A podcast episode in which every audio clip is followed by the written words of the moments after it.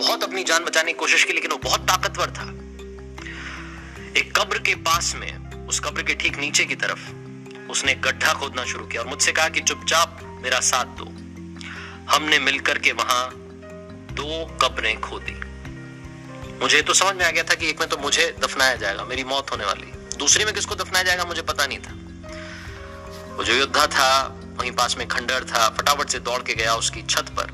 उसने मुझे घोड़े से बाँध रखा था। छत पर से एक